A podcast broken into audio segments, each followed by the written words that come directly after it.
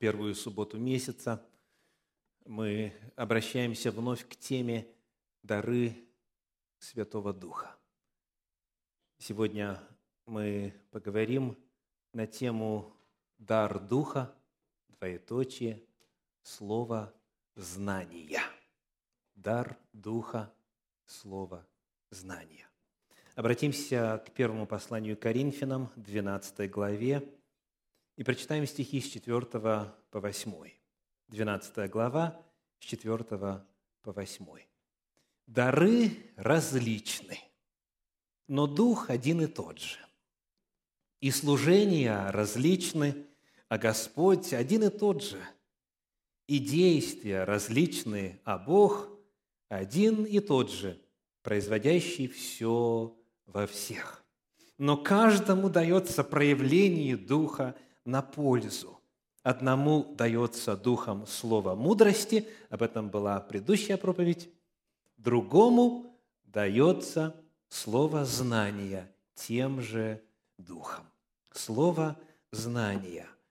Второй дар Святого Духа в этом перечне.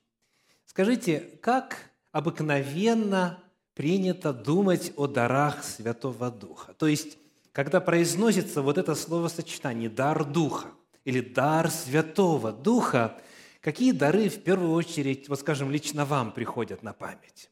Дары Духа. Очень часто приходят какие-то сверхъестественные, чудесные явления на память. Исцеления, иные языки, пророчество, возможность а, делать чудеса и знамения – и в действительности подобные дары Святого Духа названы. Но нам важно обратить внимание на то, что когда апостол Павел предлагает список даров Святого Духа, то на первое место он ставит мудрость, а на второе место он ставит знание. А об этом, к сожалению, подавляющее большинство, по моему скромному опыту, обыкновенно и не мыслят как о духовных дарах. Ну, подумаешь, знание, прочитал книжку, узнал. Подумаешь, знание, услышал проповедь, теперь знаешь. Нет, оказывается, и мудрость, и знание – это есть такой особый дар Святого Духа. Безусловно, и мудрость, и знание можно обретать естественными путями. И об этом шла речь у нас особо, когда мы исследовали природу даров Святого Духа, в соотношении их с естественными дарами, с опытом жизни человека. Но сегодня мы говорим именно об особом проявлении Бога в опыте верующего. Дар Духа, двоеточие, слово, знание. О чем идет речь? Ну, во-первых, слово, само слово «знание» в подлиннике, в оригинале это «гносис», Отсюда название известной ереси в первом-втором веке нашей эры, которая называлась гностицизм.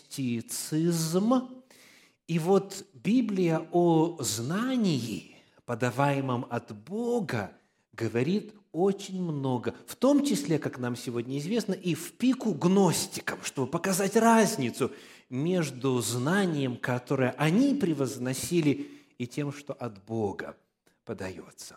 Вот это само понятие гносис в Священном Писании начинает объясняться с первой главы Евангелия от Луки. То есть это первое место, если взять, открыть греческую Библию, открыть оригинал и задать вопрос, где используется слово гносис и что оно означает, как оно переводится, то первое место, которое мы найдем, это Евангелие от Луки, первая глава.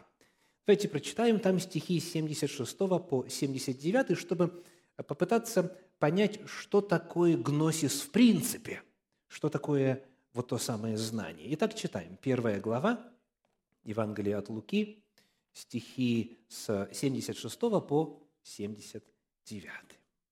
«И ты, младенец, наречешься пророком Всевышнего, ибо предыдешь пред лицем Господа – приготовить пути ему, дать уразуметь народу его спасение в прощении грехов их, по благоутробному милосердию Бога нашего, которым посетил нас восток свыше, просветить сидящих во тьме и тени смертной, направить ноги наши на путь мира.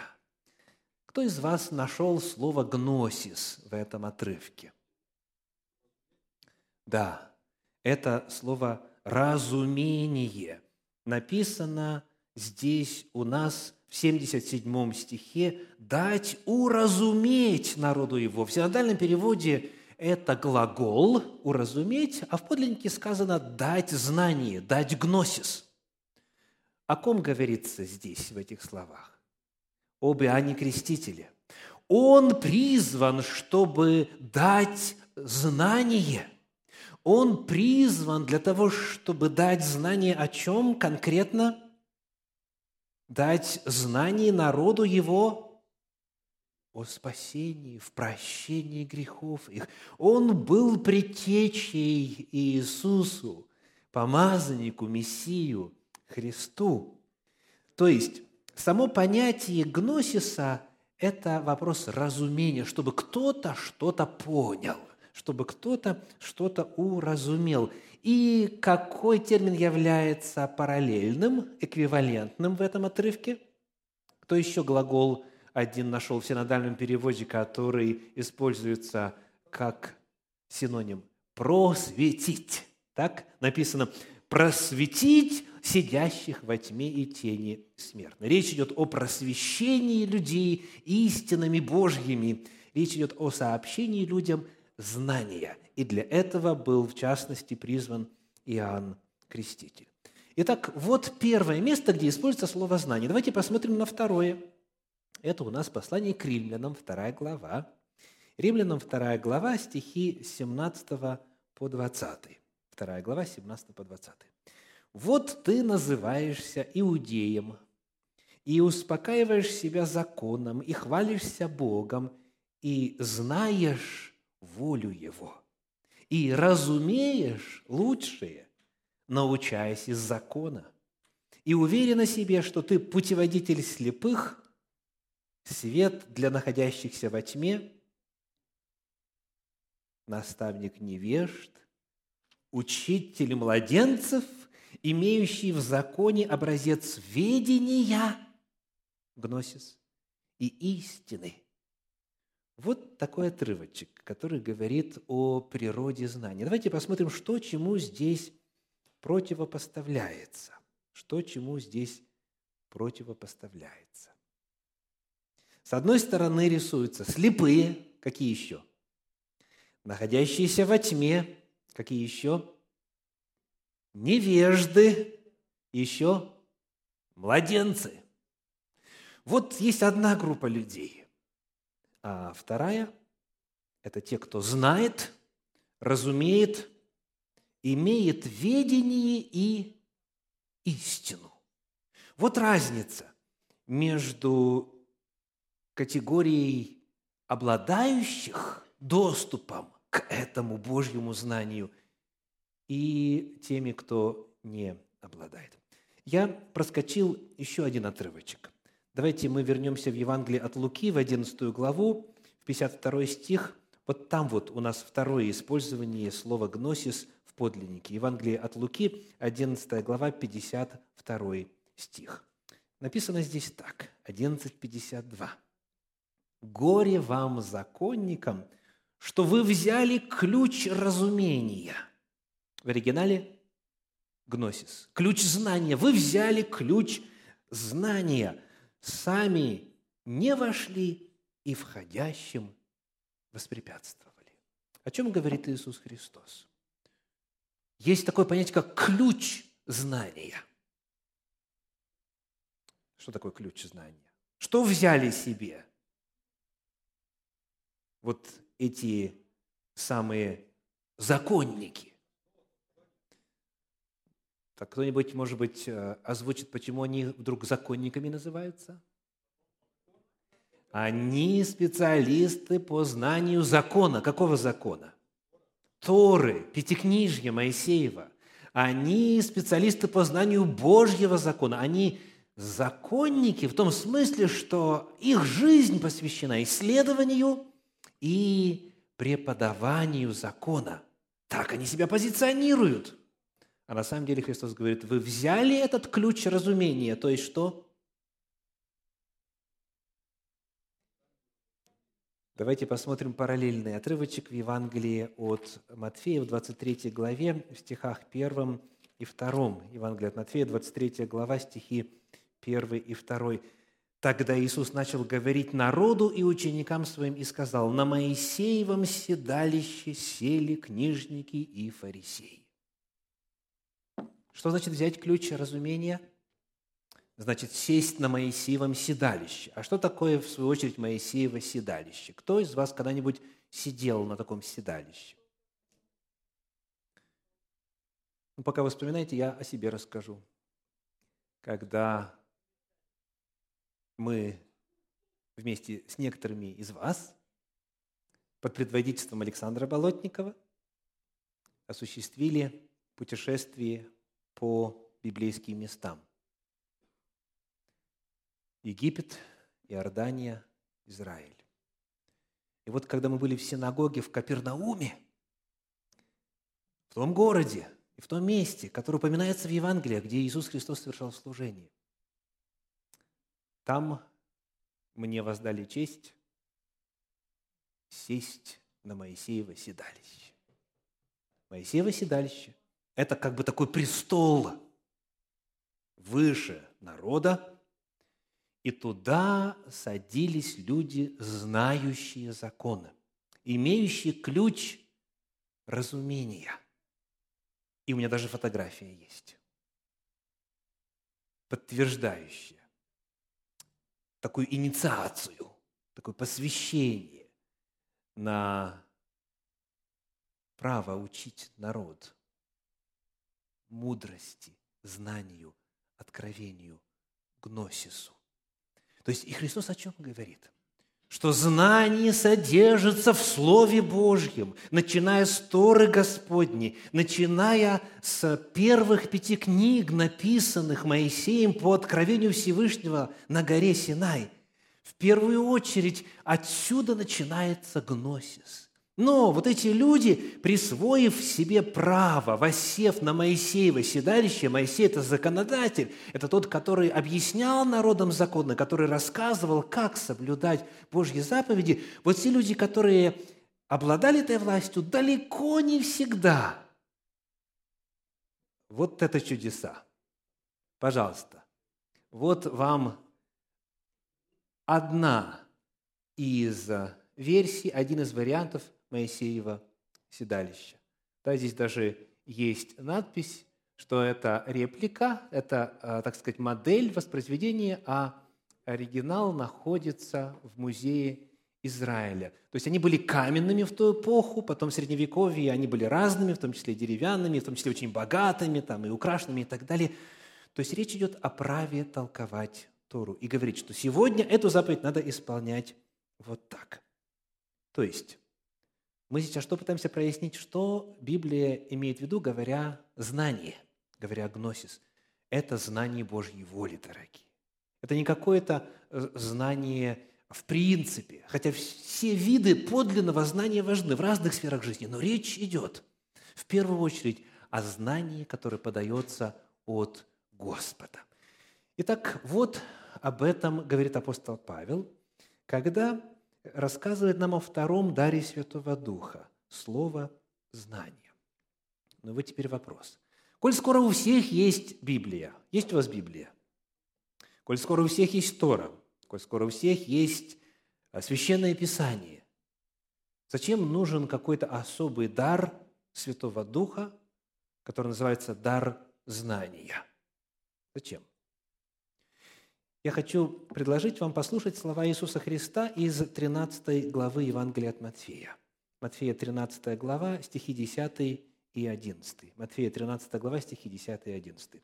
«И приступившие ученики сказали ему, «Для чего притчами говоришь им?» Он сказал им в ответ, «Для того, что вам дано знать тайны Царствия Небесного, а им не дано». Некоторым людям дано. Дано, значит, это дар.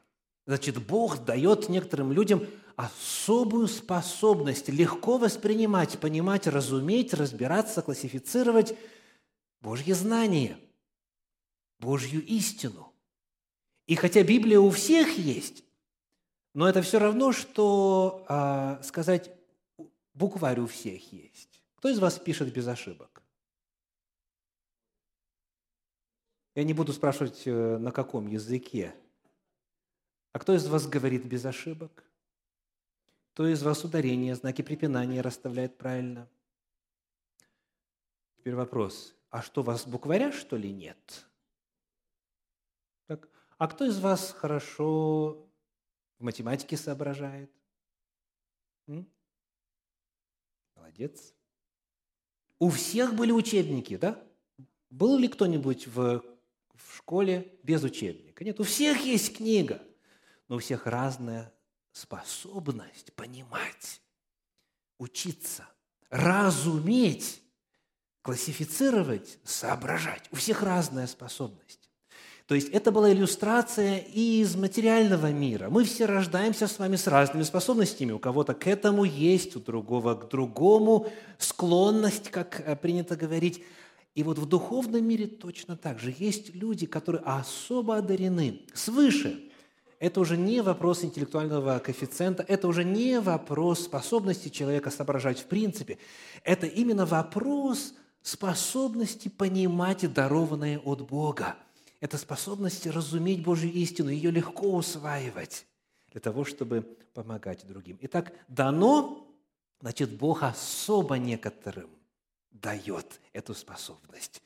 Все призваны обретать знания, да? Мы все должны вникать в себя и в учение, заниматься сим постоянно. Мы все призваны расширять свой кругозор, возрастать в познании, во всяком чувстве. Это все, безусловно, верно. Но среди нас есть люди – которым Дух Святой дал дар, дар знания. И они знают больше.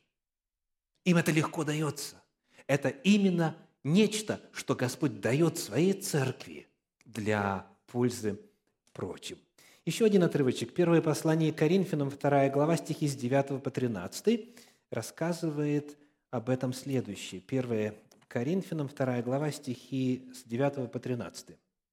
«Но, как написано, не видел того глаз, не слышало ухо, и не приходило то на сердце человеку, что приготовил Бог любящим его. То есть есть определенные знания, которые естественным путем не получишь. Так? Не видел глаз, не слышало ухо, и даже не, на сердце не приходило. То есть и мечтаний таких не было. Не было таких идей, не было таких представлений, что приготовил Бог любящим его. Десятый стих а нам Бог открыл это Духом Своим. Это именно работа Божья. Он открывает, Он дает особую способность некоторым знать волю Божью лучше, чем остальные. Ибо Дух все проницает, и глубины Божьи. Ибо кто из человеков знает, что в человеке, кроме Духа человеческого, живущего в нем, так и Божьего никто не знает, кроме Духа Божия. Но мы приняли не Духа мира сего, а Духа от Бога, дабы знать дарованное нам от Бога, что и возвещаем вам – что и возвещаем, не от человеческой мудрости изученными словами, но изученными от Духа Святого, соображая духовное с духовным. Очевидно, совершенно очевидно, что это сверхъестественное явление, так? Ни глаза, ни уши, ни фантазия такого не могли бы предложить. Но мы получили это, нам Бог это открыл Духом Своим. И вот те, кому Господь это открывает – они, соответственно, помогают это узнать другим. Итак, мы, я думаю, уже готовы дать определение тому, что такое дар знания. Мы посмотрели на само явление знания, чему оно противопоставляется и в чем его суть, разуметь, соображать, разбираться, хорошо вникать в природу а, каких-то истин – и мы выяснили, что это особенная способность, которую Господь дает некоторым. Я цитирую из книги Джеймса, Джеймса Закрисона. Книга называется «Практические духовные дары». Там определение дано такое. Дар знания – это уникальная способность, которой Бог наделяет некоторых членов Церкви Христовой откапывать, накапливать, анализировать и разъяснять информацию и мысли, которые имеют большое значение для роста церкви и ее благополучия. Вот что такое дар знания. Вопрос, знаете ли вы таких людей? Встречались ли вам люди, у которых есть дар знания? Дар знания от Господа. Слава Богу за то, что есть в Церкви Божьей такие люди, для которых исследование истины Божьей – это огромная радость, которая радуется каждому новому откровению от Духа Святого, и который в состоянии показать эту гармонию и красоту всем прочим. Теперь напомним кратко важнейшую истину. Каковы источники этого духовного дара? от кого мы обретаем, кто дает нам это слово знания. Во-первых, прочитаем быстренько послание к римлянам, 11 глава, стихи 33 и 34, 33 и 34. «О, бездна богатства, премудрости и ведения Божия!» Гносис. Гносис Божий, так, ведение Божие как непостижимы судьбы Его и неисследимы пути Его, ибо кто познал ум Господень или кто был советником Ему?» Итак, кто, во-первых, здесь назван как обладатель знания? Бог, Бог Отец, Бог Отец. Бездна богатства знания Божьего, то есть в нем содержится знание, и Он это знание открывает. Послание в Колоссы, 2 глава, стихи 2 и 3, Колосинам 2 глава, стихи 2 и 3, «Дабы утешились сердца их, соединенные в любви для всякого богатства, совершенного разумения». Наше слово «гносис» для познания тайны Бога и Отца и Христа, в котором во Христе сокрыты все сокровища премудрости и ведения знание. Итак, от кого мы знание обретаем? В ком оно содержится? Во Христе и Иисусе. Наконец, мы вспоминаем послание в Ефес, третью главу стихи с 3 по 5, Ефесянам 3 глава стихи с 3 по 5 потому что мне через откровение возвещена тайна, о чем я и выше писал кратко, что вы, то вы, читая, можете усмотреть мое разумение тайны Христовой, которая не была возвещена прежним поколением сынов человеческих, как ныне открыта святым апостолом. То есть то, как апостолам она открыта, она раньше не была известна. И апостолам она открыта каким образом – Духом Святым. Так написано. Еще раз. Как ныне открыто святым апостолом его и пророком Духом Святым. Духом Божьим. Дух Святой дает знание.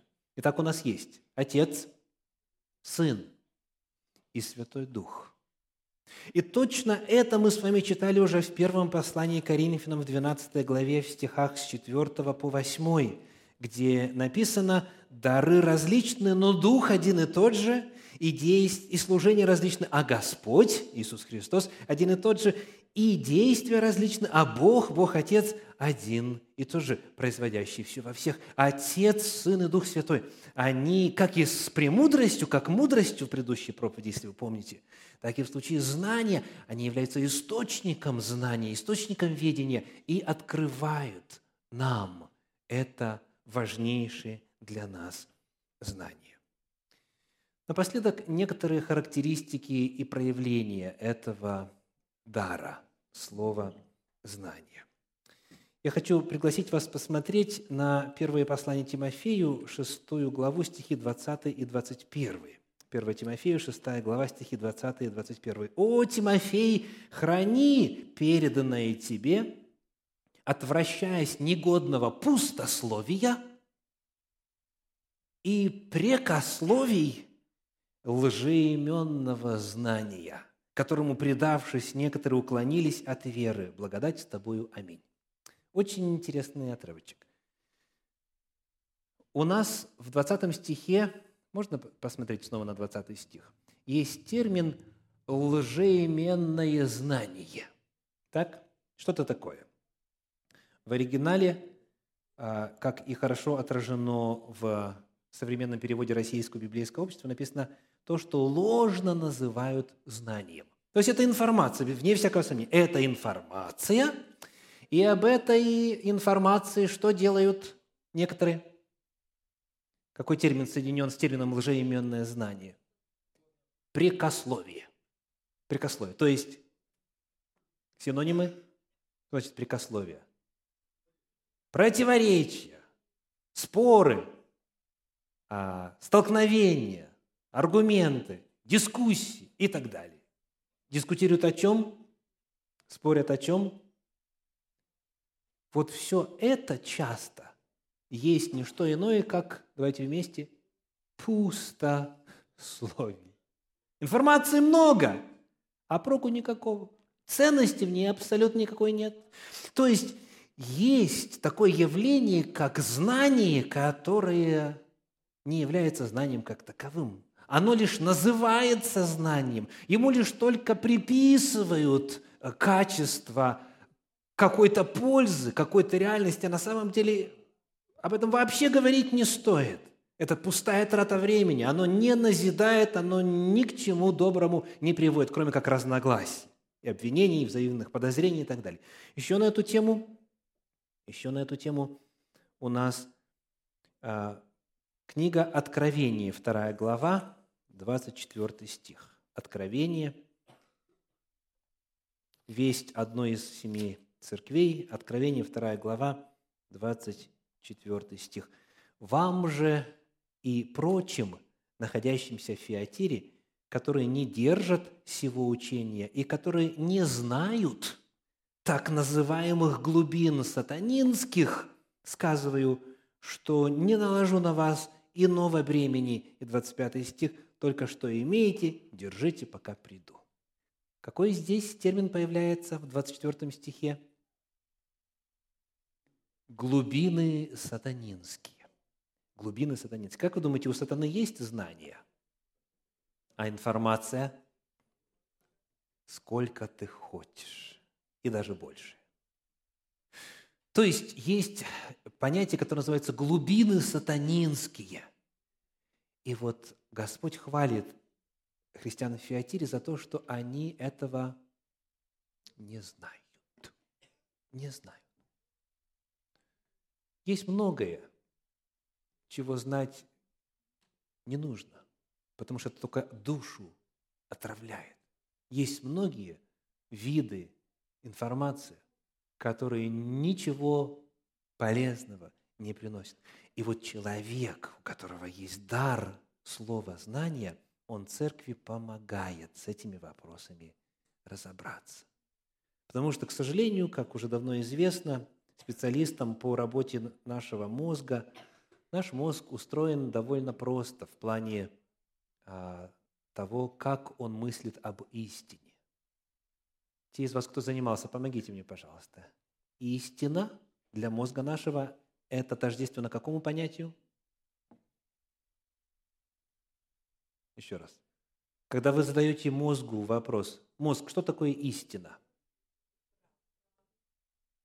Истина равно знакомое. Проверьте. То есть мозг просто мыслит по принципу знакомое и незнакомое.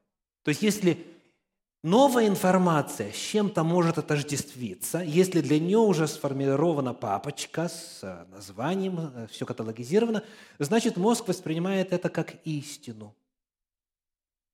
Если этого понятия еще нет, то первая реакция, если не задумываться, если не проверять источники, если не копать, не исследовать, не разбираться, то первая реакция мозга какая? Нет. Вот представляете, наши предки, ну, наши, я сейчас говорю условно, мы сейчас пользуемся русским языком, вот, скажем, да, русские, русичи, там, славяне и разные-разные-разные народы, которые вот проживали на тех широтах. А как они мыслили Бога? Как они мыслили Божьи законы? Как они реагировали, когда была принесена истина Священного Писания в их землю? Что вот с первозванным Андреем, апостолом Христовым, учинили предки некоторых из нас? Что учинили? То же самое, что и со всеми прочими апостолами, которые закончили жизнь мученически в разных языческих народах. И чего-то вдруг такая странная реакция. Свет принесли, истину Божию принесли, а им, понимаешь ли, почему? Потому что люди, которые жили с определенным мировоззрением, услышав что-то новое, автоматически говорят, Боже упаси, какая ересь, какой ужас – Ничего в этом истинного нету. То есть мозг сам по себе, если его не тренировать, если его не направлять на первоисточники, если его не заставлять думать, если его не заставлять трудиться, он вот так вот на уровне первичной реакции говорит истина на то, что знакомо и уже известно, и соотносится с тем, что ранее человек считал истиной, и говорит ложь на то, что еще места в мировоззрении не имеет. У вас такое было? Когда вы человеку приносите истину Божию, а для него это ересь, для него это вздор, для него это несуразица, для него это ненаучно и так далее. А у вас такое бывало? Когда вы в первый раз услышали нечто и сказали, не может быть, а потом Дух Святой продолжал над вами работать. А потом Господь продолжал к вам стучаться. И если вы удосужились сесть и разобраться, посвятить время, расширить свои горизонты, вы обнаружили, что есть истина на самом деле.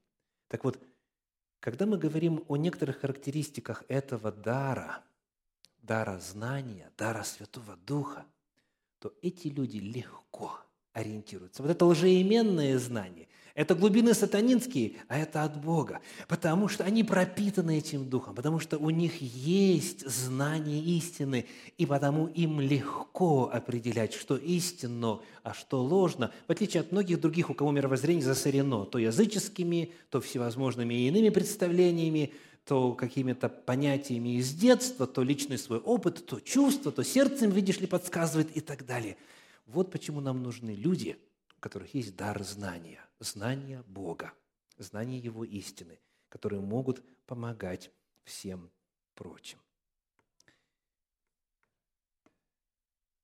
Пожалуй, последний момент. Сравнить дар знания с даром преподавания. Есть такой духовный дар, как учитель, учительство. И, даст Господь, мы об этом отдельно поговорим, потому что это отдельный дар – но вот сравнение дара знания с даром э, учителя или преподавания помогает э, раскрыть некоторые дополнительные характеристики этого дара, о котором мы говорим сегодня, дара слова знания. Вот, например, апостол Павел. Апостол Павел.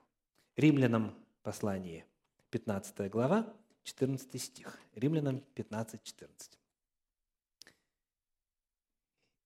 «И сам я уверен о вас, братья мои, что и вы полны благости, исполнены всякого познания, гносиса, и можете наставлять друг друга. То есть, что здесь связано? Если человек полон, исполнен познания, он может наставлять. Наставлять друг друга. То есть, перед нами именно слово знания. Так? Не просто человек знает, но он призван это озвучить. Если ты исполнен познания, то ты можешь что делать? Наставлять. Можете наставлять друг друга.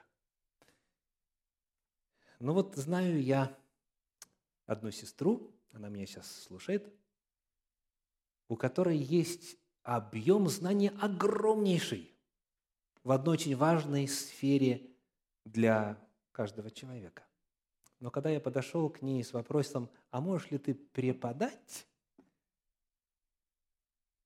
Она сказала, ну, один на один, да, а вот группу людей – нет, нет. Скажите, о чем здесь апостол Павел говорит? Что значит наставлять друг друга? Это в каком формате? Это один на один. Любой, у которого есть знание, либо сверхъестественно полученное, либо естественным путем, он может поделиться, он может поделиться.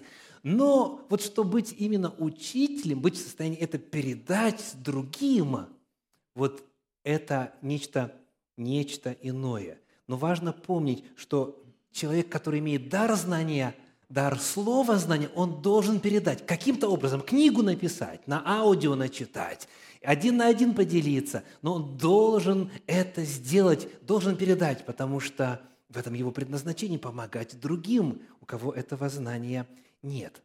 А вот теперь на апостола Павла посмотрим именно в этом контексте. Был ли у него дар знания, как вам кажется? Был ли у апостола Павла дар знания?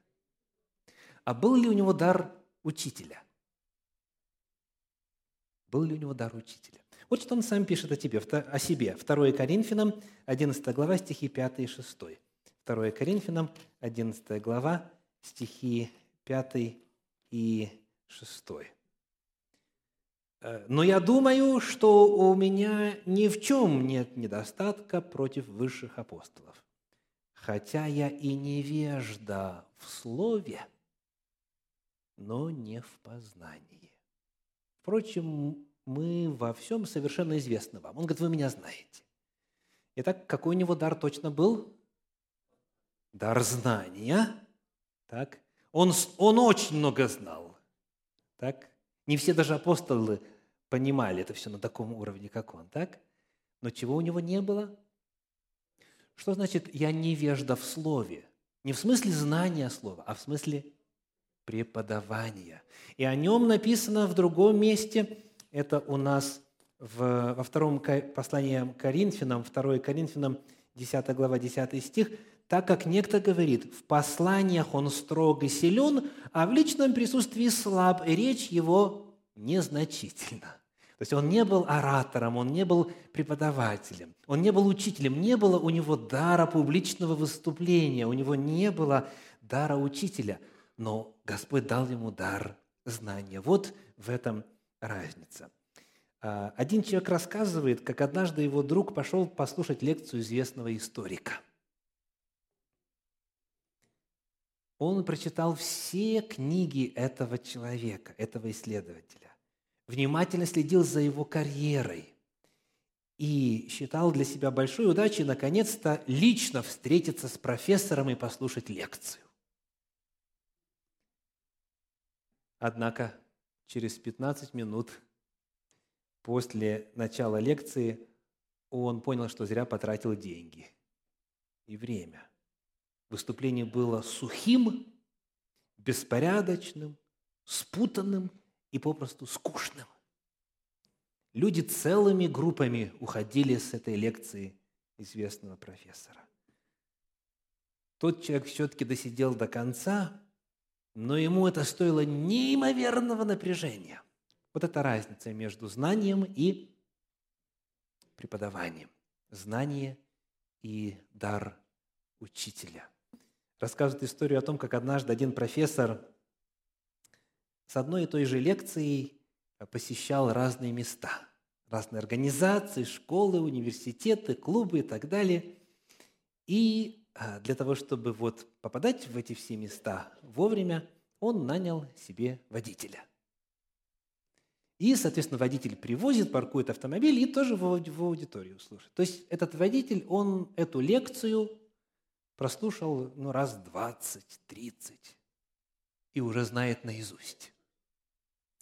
И говорит профессору, слушай, а я уже и сам мог бы эти лекции читать.